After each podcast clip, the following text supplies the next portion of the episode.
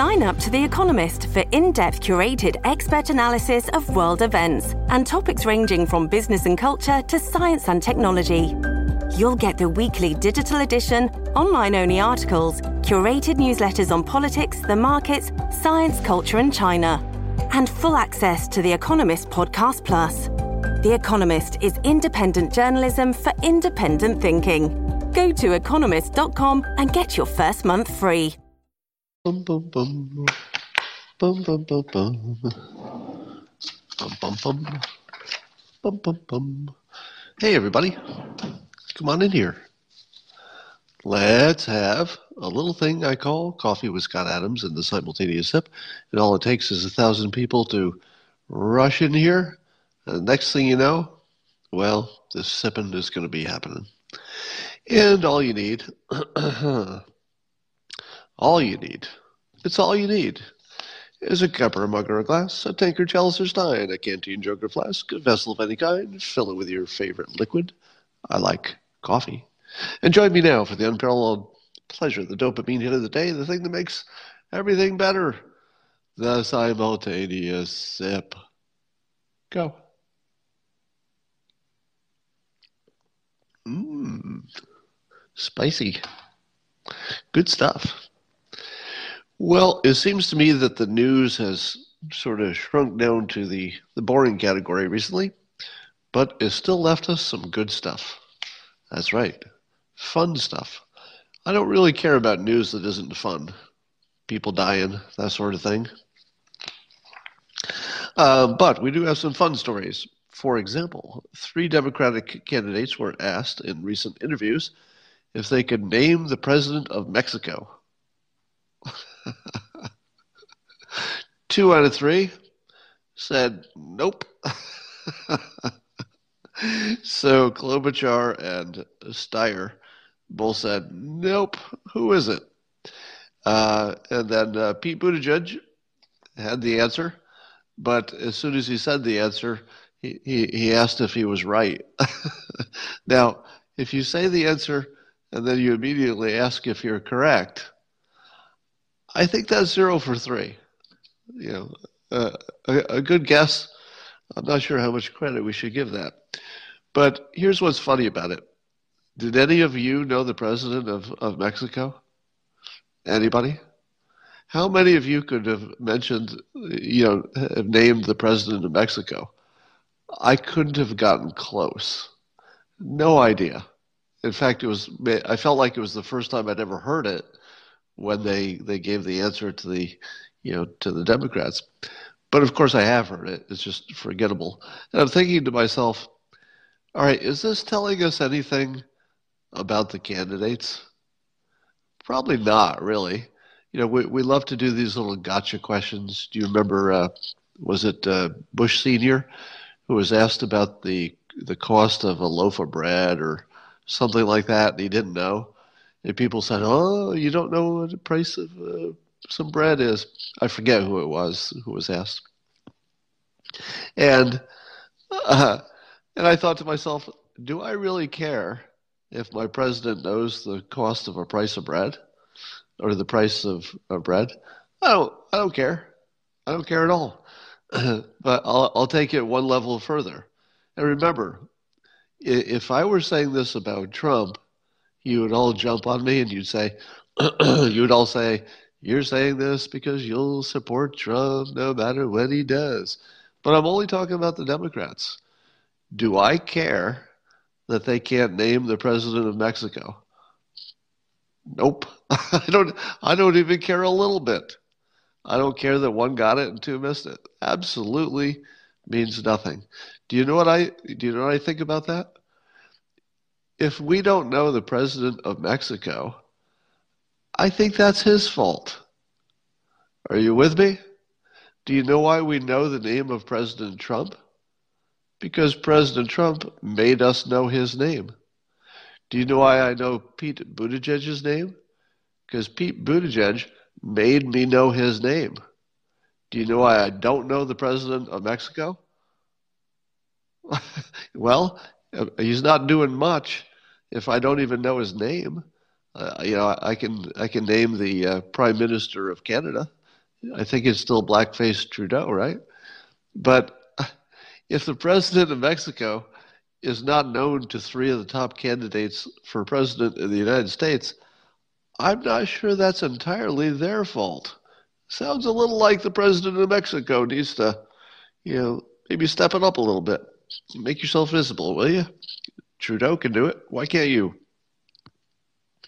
All right, so that's one of those campaign stories that we like to think means something. Doesn't mean anything. Absolutely nothing. Um, here's my question for you. Almost every day, I see some skeptical type person talking about the coronavirus, and they like to do this Scott, Scott, Scott. A regular flu, an ordinary flu, is going to kill, has already killed more people this year. Scott, Scott, Scott, let's put this in context. An ordinary flu also spreads and also kills a lot of people. So don't get your, you know, get yourself all worked up about this coronavirus because let's compare it to ordinary viruses, which are even worse, and we don't get too worked up about those. Right? Okay, let me ask you this. If the coronavirus is just like those other viruses, why is nobody treating it that way? Why is China not treating it like an ordinary virus? Why is the United States not treating it like an ordinary virus? Now, I've said before that if we had an ordinary virus that we could isolate it to one country of origin, well, maybe we would treat it the same way. Because we'd say, well, if that ordinary virus gets out, it's going to kill thousands of Americans. It always does. So if we could isolate any other virus, we probably would have. But for whatever reason, we don't. So this one had a, a known source, so maybe it made more sense just to try and get a control of this one. But I don't see ordinary things happening. Am I right? For all the people who keep comparing it to the ordinary flu, you're still going to have to explain why the people who know the most about it are not treating it like an ordinary flu. Is it just a mistake on their part? Are they simply responding to public pressure? It doesn't feel that way. It feels like the people who really know what they're doing think this is worse. And I'm judging based not on reading their minds, but rather on the fact that they're acting in a way that's not typical of something that's a normal virus, normal flu. So I'd say we need to worry about that. And everything about this virus is an unknown at this point. I feel like everything we think we know about it doesn't count. All right, somebody's saying it's because of, a lack of vac- of lack of uh, uh, of uh, shot. So there's no vaccination for this coronavirus. I don't think that's the reason we're t- treating it differently, because those shots are not terribly, or they're not as effective as we want them to be, and the, not everybody gets them. So it's not that big a difference. All right, let's talk about. Here's the biggest story, in my opinion, which I've not seen anybody say the way I'm going to say it. So I think it's one of the biggest stories that's happening. But until somebody batches it up so you can see it as a trend, you don't notice it. So that's what I'm going to do for you. Um, I would say that there are four Democrats who I would describe as anti Trump, who are sort of like the canary in the coal mine. Now, the canary in the coal mine, if you're not familiar with that, uh, in the old days, coal miners would take a canary in a cage in the coal mine, and if the canary died, then the coal miners would get out of the get out of the uh, the tunnel as quickly as possible because it meant that the air was going bad because the canary would die first before a human would even notice the difference. So it was an early warning sign. And the canaries in the coal mine, here, here are my picks. These are the left leaning, anti Trump sort of people who would be the first ones to say, uh oh, I think we're doing this wrong. One is uh, Smerconish on CNN. The other is uh, Bill Maher. and then I would say uh, Fareed Zakaria and Van Jones. So those are my four uh, Democrat canaries in the coal mine. And here's what's special about their thinking and the statements that they're making recently. Do you remember when Trump was first running? Of course you do. Do you remember what people were saying about why he won or even why he got nominated? Do you remember the main reason that people gave? The primary reason that people gave for why he did so well is that Republicans are racist. You remember that, right? That was the whole ex- explanation. Well, everything he's doing is random and crazy and stupid. He's, he might be insane, but it, at the very least, he's just a reality TV star. So none of the stuff that Trump is doing could possibly explain why his results are so good. Because the stuff he's doing is random and stupid. So let's look for a reason. Ah, we found it. He's a racist. He's sending magic, secret, racist dog whistles that only other racists can hear. Coincidentally, they're all all Democrats, but they don't seem to notice that.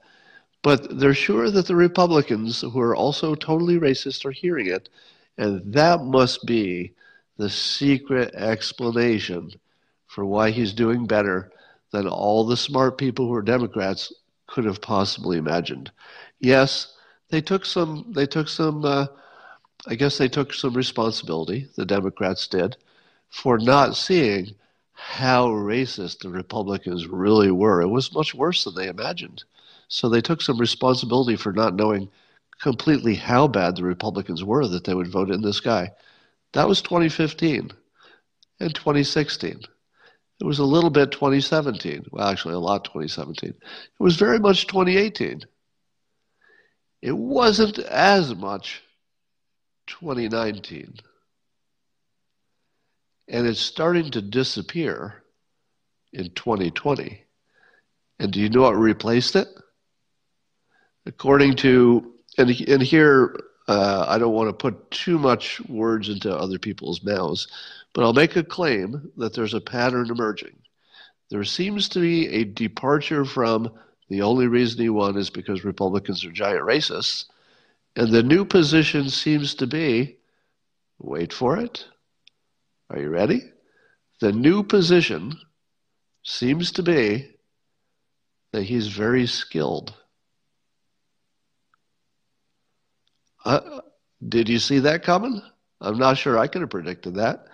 But I was just watching uh, last week's, not the one that just uh, taped, but the week before, Bill Maher, and he was trying to convince the, the Democrats who were on the show, uh, Gillum and uh, Ezra Klein, that they'd they'd miss the story basically, and the story is, oh my God, the stuff Trump does has a reason and it works. It's good technique, and I don't think they were forced into seeing that what Trump does works and it's good technique. I don't think they were forced into that position until they could really imagine which of these Democratic candidates would be on the stage next to Trump. You're sort of forced at this point to put a specific person there, and then you imagine Trump standing next to that specific person. And a lot of the conversation, of course, is about Bloomberg. So he's the one you put in there in your imagination, sometimes Bernie, and you say to yourself, um, Houston, we've got a problem because Bloomberg is just going to disappear next to Trump. And you can see people the you can see the gears starting to work. And, and again it's with the the smarter more flexible minded Democrats who are starting to realize and I'll put this in my own words they're starting to realize what if the problem is us?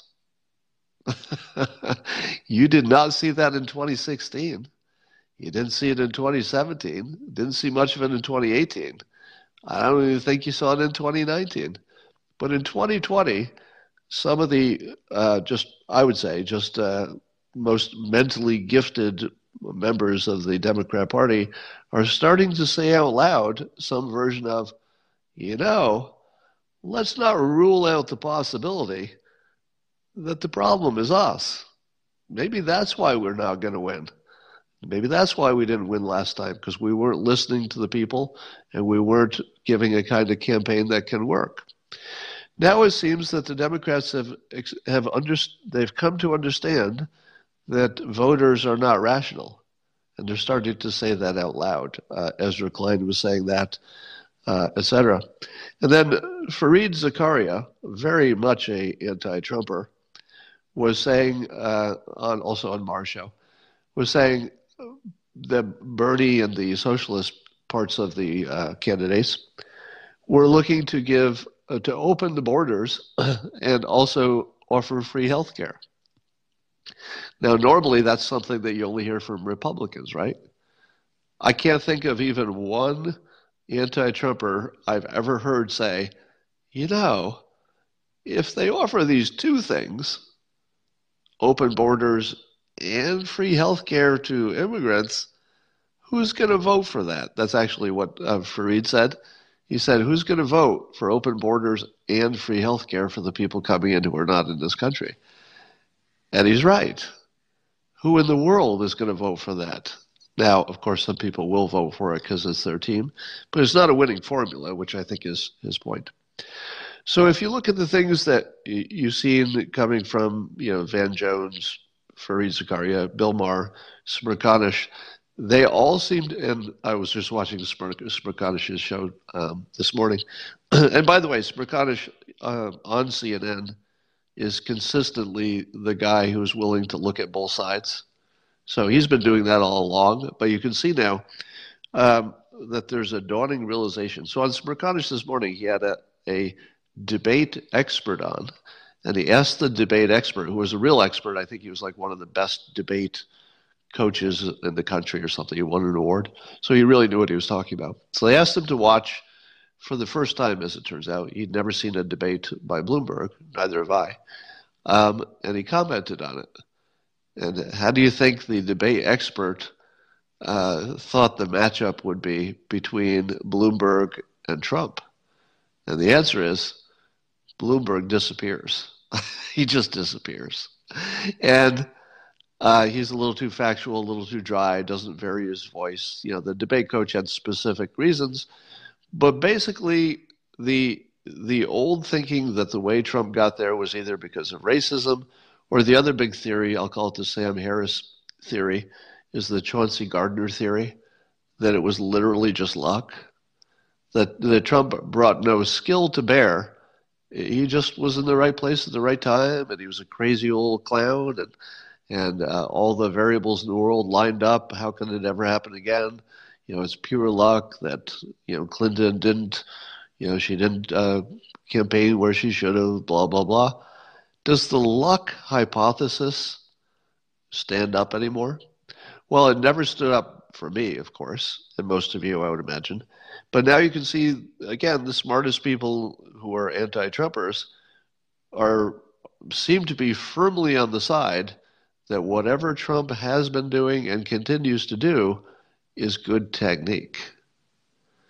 They have finally understood what I wrote in Win Bigly, you know, a year and a half ago, that this is technique.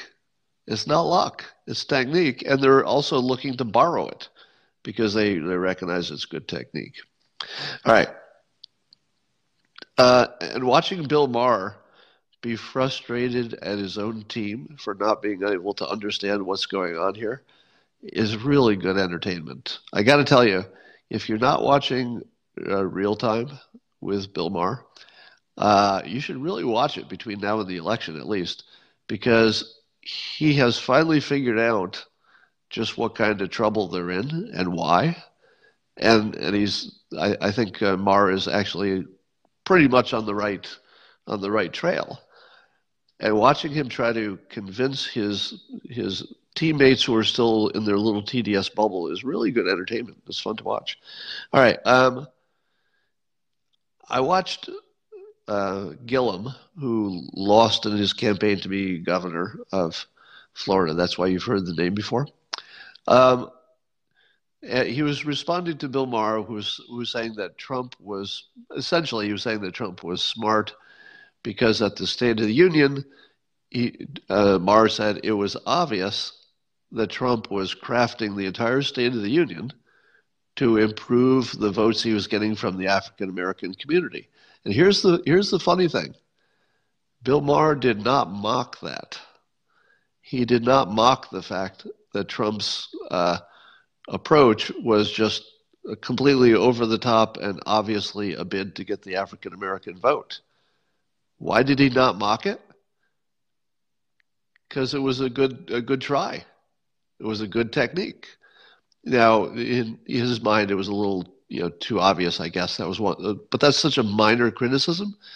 If you were African American and you were watching the speech, you saw a whole bunch of people who look like you who were the stars of the show. And I would think that would have an effect on how you thought about the whole situation. So they're really watching Trump knock it out of the park. They're watching him make probably the most credible uh, play for the black vote that any Republicans ever made, because he's got some real accomplishments, and and he's asking for their vote. I mean, essentially by by putting so much focus on that that one area. But here's the thing that Gillum said about that. So he dismissed Trump's attempt to put more of a focus on the uh, black voters, and he said it was uh, like saying that you have a black friend. And um, somebody's asking me, do I need to blow my nose? If you're new here, I've got a little medical problem with my sinuses that won't be helped by blowing my nose exactly. Um, but I'm going to have some surgery and clear that up in the coming weeks. Anyway, what Gillum said is it's like having a, a black friend, and he was being dismissive of the president making an obvious attempt to appeal to black voters. And I thought to myself, that is just strategically the dumbest thing that the black community has ever done. Let me let me say it as clearly as possible. The black community, here's the dumbest thing that you have collectively ever done. And it goes like this. It's this uh, this one black friend thing. I've said this before, but it, it just makes me so angry to to to see bad strategy.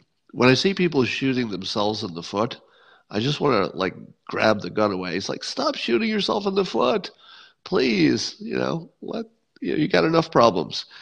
And it goes like this You should never penalize people for moving in the right direction. And I'll give you a story to make the point. Now, analogies, of course, are not persuasive, but they are good for explaining a point. So I'm going to use this analogy to explain a point years ago, many years ago, in a past relationship, when I was much younger, um, my romantic uh, other would say to me, you know, it would be great. You know, she liked receiving flowers. And she mentioned that it would be even more meaningful if it were not a holiday. And I thought, well, that sounds pretty reasonable. You like getting flowers and you like it when it's not you know some required Valentine's Day or a holiday because then it just looks like you're you don't really care. You're just doing what you're supposed to do because it's a holiday. So I thought, well, that's pretty clear. I know exactly what to do. So I would I would randomly buy flowers and just give her some roses. And what do you think she would say? Instead of saying, "Oh my God, I love these," you know, you're the greatest. Thank you for doing this exactly the way I wanted you to do it. It wasn't a holiday. You know, you just showed that you cared. You got some flowers. Did I get that? No, I did not. She said, oh, What are you guilty for? What have you done? That's right. She asked me what I was guilty for because it was sort of a joke. Now, she said it as sort of a joke, but it was also the first thing she said. Now, what do you think the effect on me was? Now, I got that it was a joke. So I'm like, uh, I wish she hadn't told that joke, but yeah, it's just a joke. So time goes by, and I give her flowers again, a different time. What's the first thing she said? Oh, what are you guilty of? What did you do? And I said, ah, I'm really, and, and by the way, I wasn't guilty of anything. I was just giving her flowers. And I said, I, you know, uh, it's just the worst. I'm really, I swear to God, I'm just giving you flowers. You like flowers. You told me you like flowers. You told me you like it when it's not a holiday. I just did it twice, and you just, you know, you just said, "What are you guilty for?" Like almost starting a fight. What's going on? And of course, she would say it's a joke. The third time I gave her flowers, she looked at me and said, "Oh, what are you guilty for?" And that was the last time I ever gave her flowers. Now, if you asked her, she would say, I was joking. He knew I was joke, joking. We always joke. What's different about this? We joke about everything. Why would this be different? And the reason is I didn't get a, a benefit. I was doing something that took some effort, and I was being punished for it. Now, let's say, suppose you were one of those people who did say, "Oh, I'm not a racist because you know I have a best friend who's black." How should you treat that if you are a black person who hears that? Should you say, Oh, I get it. You have one black friend. You have one black friend. Should you mock somebody for making a small step in the right direction? And the answer is no. It's the dumbest thing anybody ever did. So if you're black and you're watching this, don't ever do that. Here's the correct here's the correct response. If if one of your uh, white associates says, "Yeah, I'm not a racist. I've you know my best friend is black," here's the correct response. That's great to hear. If you want the world to be a better place, the correct response is, "You've got a black friend. That's great. I hope you have two two black friends sometime soon. In fact, I'll be your friend. How about we be friends? Then you have two. I'll double the number of your black friends." Uh, think about that answer compared to getting mocked for doing the right thing, albeit in a small way. Having one black friend is, certainly doesn't absolve you of racism. It doesn't it doesn't mean much. But if you don't reward people for moving one step in the right direction, don't expect a second step. Don't expect a second step. You're not going to get it. So stop penalizing people for doing the right thing. That doesn't work. All right, that's enough on that. Uh, so this is what uh, President Trump said recently in a tweet. This was uh, know, over a day ago, I guess. He said, "Mini Mike Bloomberg is a loser who has money but can't debate has zero presence. You will see." Uh, the debate expert on Smerconish actually agreed with that, and he said that uh, and that Bloomberg doesn't have much presence. Uh, then he said he reminds me of a tiny version of Jeb Low Energy Bush. I don't know what could be funnier than calling him a tiny version of Jeb Bush. oh, that is frankly hilarious. Uh, and by the way, uh, the on Smerconish also, they talked about how making fun of Bloomberg's height might not be a bad idea because biologically we're we're sort of primed for size being important. It shouldn't be important. There's no reason the president needs to be a certain size. We shouldn't care about that at all. But on some subconscious level, we do. So even that technique has been now recognized as just solid technique. Um, blah, blah, blah. Okay. what else we got here? Have you noticed that one of the unintended effects of Bloomberg entering the race is that he makes uh, Steyer look poor. you know, you've got Steyer, whose primary claim to fame is that he can go toe to toe with President Trump on the economy. Because Steyer would say, well, he understands the economy, he, he became rich, he can really speak to that against Trump. And then Bloomberg enters the race and makes Steyer look like a loser. I mean, what's what Steyer got? Three billion dollars or something? I don't know what the number is. One billion, three billion. Bloomberg's got like seventy billion dollars. so Steyer's only advantage that he, that he had he was a successful business person. He doesn't look so successful when you put him next to Bloomberg. He just looks like some hedge fund guy who was in the right place at the right time. Um, Let's see. Oh, and then also there was a legal expert on Uh, this was also Smerconish, but the legal expert was agreeing that Stone's Roger Stone's sentence was too long. I, am watching the news today, and all I'm seeing is people agreeing with everything that Trump has said, or Republicans have said, or or Trump supporters have been saying, and it's it's real. It's really weird to watch people agreeing on this. Um, it probably didn't hurt that Avenatti got convicted. It looks like he's going to go to jail for a very long time. I think that all the people who were praising Avenatti and using him on their shows, well, maybe they've, I think they've got a little bit of humility. They may never admit it. But I'm noticing a very distinct turn because it would be hard to notice all of these pieces of information. You know, to see that Russia collusion was fake, to watch the president go full on trying to get the black vote in the context that most people think he's still a racist. And they're trying to figure out wait a minute, wait a minute, it doesn't make sense. If he's a racist, he should not be trying to get the black vote, and he should be trying to tighten up the border. But he's only tightening up the border while he's trying hard to get the black vote and has actually accomplished real things that, that matter to that community. How does that make sense? And they're just starting to figure out that maybe the border stuff is actually about America first. And guess who's in America? African Americans. Republicans um, prioritize black voters higher than Democrats do. There's no way around that anymore no reasonable person could say anymore, you know, based on this year, no reasonable person could make the claim, I don't think, that Democrats prioritize black voters in this country, black citizens, higher than Republicans. I don't even think it's close anymore, right? Because in the uh, the Democratic Party, they probably put, you know, well, I don't know, they, have got a lot of uh, identities over there. So I'm not sure who's first, but it's definitely not the black community. I would say it would be more likely the immigrant community.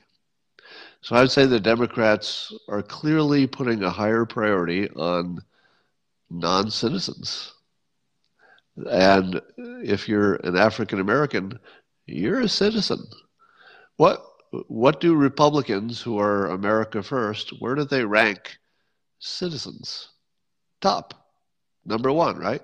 So if you're black and you're American, you're a citizen, Republicans rank you at the top with themselves, right? They, they put you in the same category as themselves and say, wait, you're American, I'm American, we follow the Constitution, we're the top.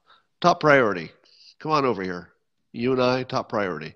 How in the world do you vote for the other side when one side is giving you a record of accomplishment and says explicitly. I mean, it's it's it's it's built into the whole belief system.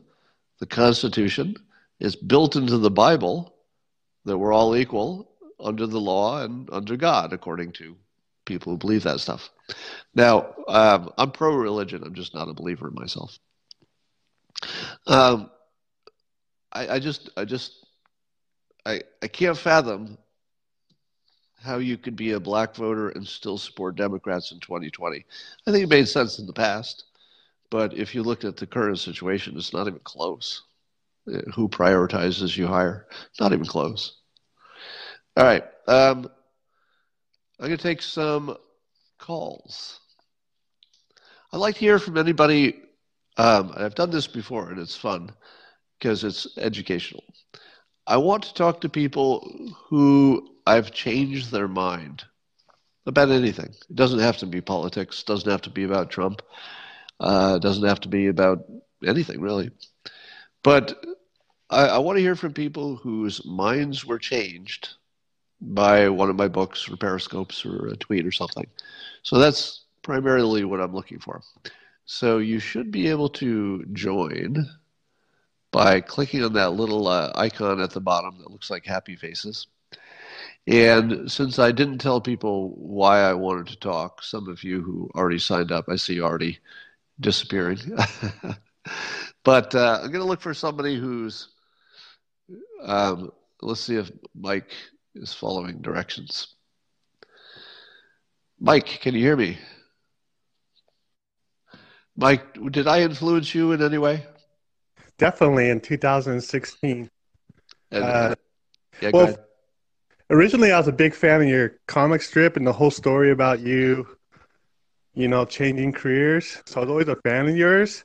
Uh, I used to be, uh, I had a Bernie sign on my front lawn, and um, I was, uh, I don't know, I was really into the whole being a Democrat. And then in 2016, you influenced me to kind of become an independent and the confirmation bias, you know. Well, good. So, uh, so you made a change. Can you remember? Was there any uh, moment when you said to yourself, "Oh, I think I'm going to change my mind"? Was there any topic? Do you remember anything specific, or was it sort of the, the weight of, of things? Well, it was um, you know, getting on Twitter, and at first I was the typical troll, you know, I had an anonymous account, you know, Uh, uh, and you convinced me to maybe not be anonymous. And then um, it was kind of seeing some of the news reports about Bernie. It started with Bernie, like they say, oh, they're throwing you know chairs at the convention, and, and then I see the video, and there wasn't no chair, and then you start talking about cognitive dissonance, and it kind of kicked in with me when like my dad, who's a lifelong Democrat, would call me, go, "You got to listen to this guy. His name is Keith Olbermann. He's speaking." You know, I'd be like, "Really?"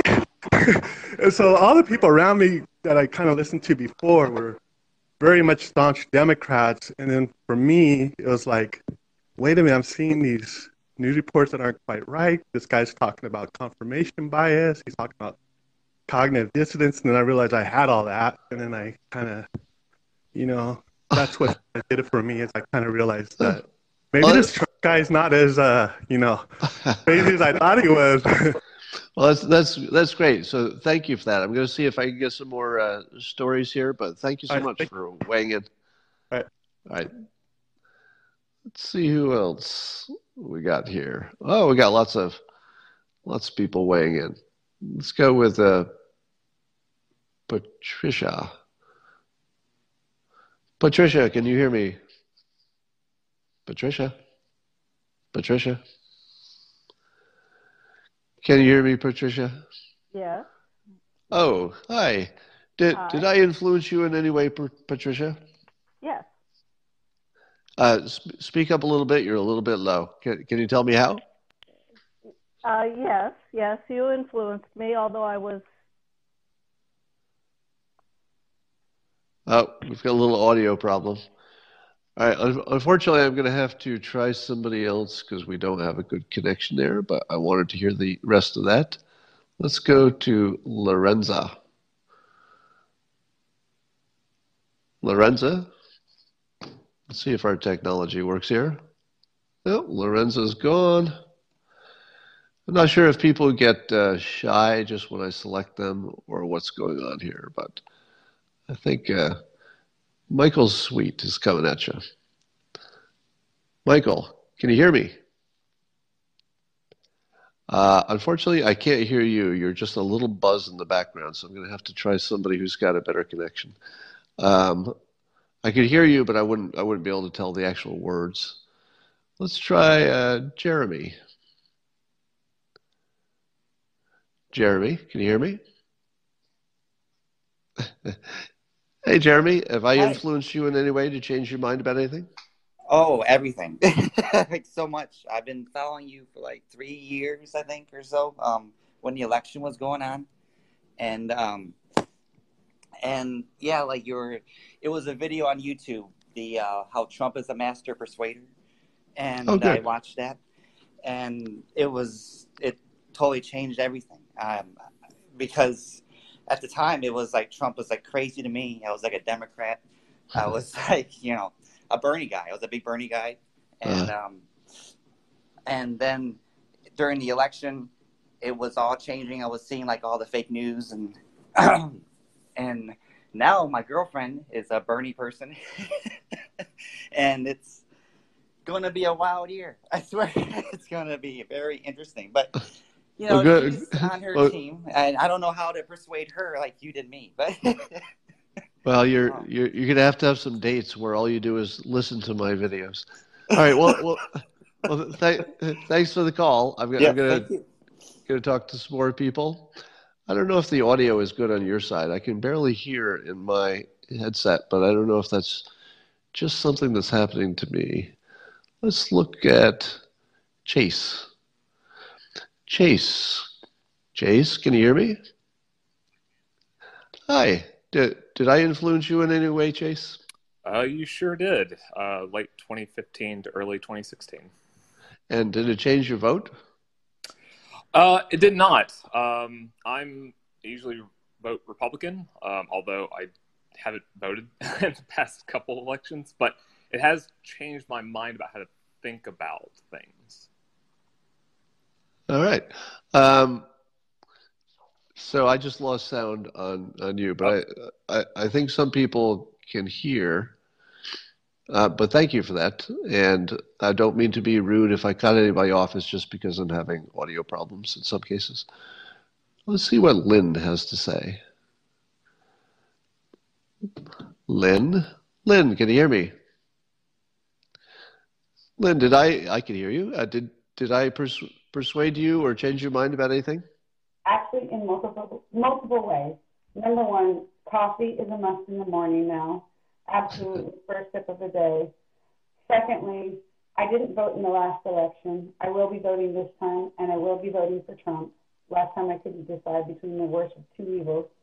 But you've opened my eyes to the cognitive dissonance and many other things. I can't wait for your morning coffee. Uh, I grew up in Washington, and I just recently moved to Arizona. And I have to tell you, what a change that was. Wow. Wow.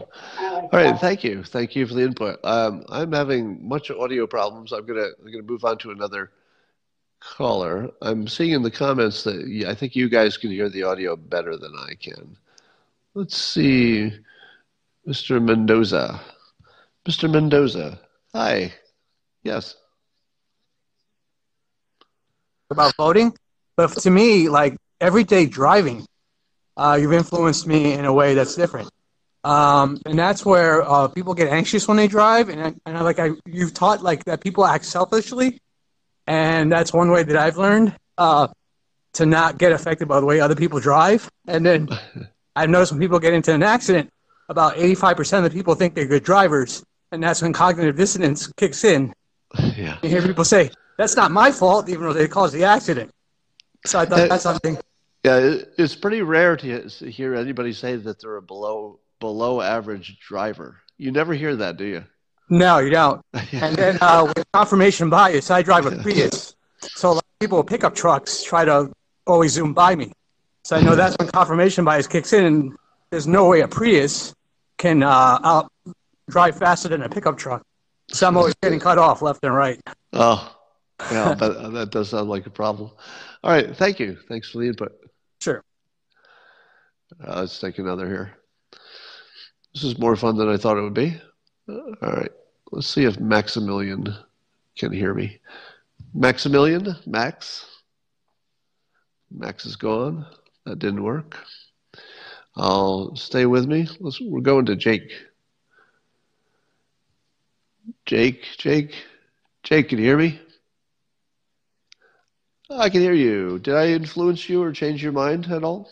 Yeah. So uh, yesterday, I uh, so I was having I'm, I've been in a little bit of a predicament where I'm generally a pretty optimistic person, but my roommate has been spiraling down this sort of uh, self-deprecating and negative rabbit hole. And uh, I've been trying to think like, you know what? I don't want this to influence me, you know. So I'm gonna distance myself. But I heard your uh, Periscope where you said you, you're either uh, programmed or you program. So I thought, you know, it's it. If I don't want this to influence me, I have to make it my responsibility to influence my roommate. So that kind of like changed my whole perspective. Where I used to kind of like guard my psychology to make sure that negative people didn't influence me or affect Uh-huh. my uh, outlook. So well, that's really, uh, that's helped a, a that's a huge change. What watch how um, how much more effective that gets over time. totally. So you're gonna you're gonna see that that just gets stronger and stronger as a concept. I, I'm glad that that uh, that you responded to that. Thanks for the call. No problem. All right, let's see who else we got. We got lots of people coming on here. All right, let's try Lorenza. Lorenza, Lorenza, Lorenzo's technology seems inadequate. So Lorenzo, two failures on that one. All right, let's try uh, Alex.